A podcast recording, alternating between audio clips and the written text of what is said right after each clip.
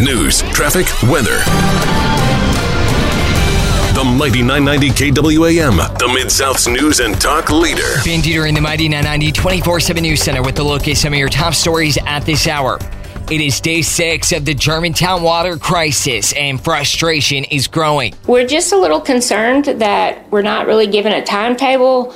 We're really not getting any answers. Channel 3 speaking to a resident demanding more answers. I think the biggest inconvenience is just not knowing and feeling like we're not being told. But Germantown leaders gave no timeline Monday on when it will be safe for folks out in the suburb to use their water, and that's because each time test results come back, they keep finding diesel in the tap water. It gets frustrating for me as a leader and for our professionals that are behind me, and I'll introduce them in a moment uh, that we can't bring news every moment because sometimes the news would be there is no new news. Mayor Mike Palazzolo, he said they're looking into other solutions, and in the meantime, one of those could be flushing the contaminated water into the Wolf River.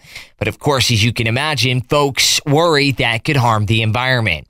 Also at KWAMradio.com, Memphis Mayor Jim Strickland is blasting DA Steve Mulroy for dropping charges against a woman who allegedly shot at a police officer in town. The court system continues to send the wrong message to people uh, uh with doing violent crime. Mayor telling KWAM this morning the case is a clear example of catch and release policies. And therefore, I think it feeds in to others committing violent crime because they believe uh, that there's no consequence to their actions. Surveillance video captured the November incident. Police say the woman pulled up to the front of a police station, rolled down her window, and fired five shots at the officer. She was arrested and later released on a $15,000 bond. The DA's office dropped all of her charges last week. It is two minutes after the hour. More headlines up next.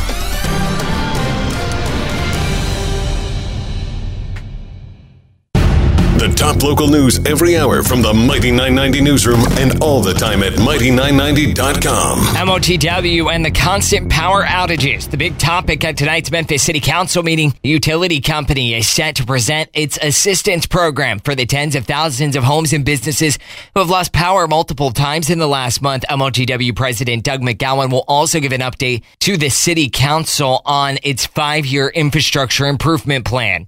And a teenage host at a Memphis Cheddar's restaurant is recovering this morning after he was beat unconscious by customers Sunday. According to his mother, the customers became enraged over their seating arrangements and jumped the 17 year old leaving him brutally beaten. He was taken to a nearby hospital where he was treated for his injuries and later released. Police are still looking for those responsible and a missing paddleboarder whose body was recovered on Martha's Vineyard has been identified as the Obama's top chef. The Obamas released a statement saying their hearts are broken. Divers recovered the body of a missing paddleboarder Monday about 100 feet from shore on Martha's Vineyard, and he was later identified as 45 year old Tafari Campbell, who was a sous chef during the Obama administration.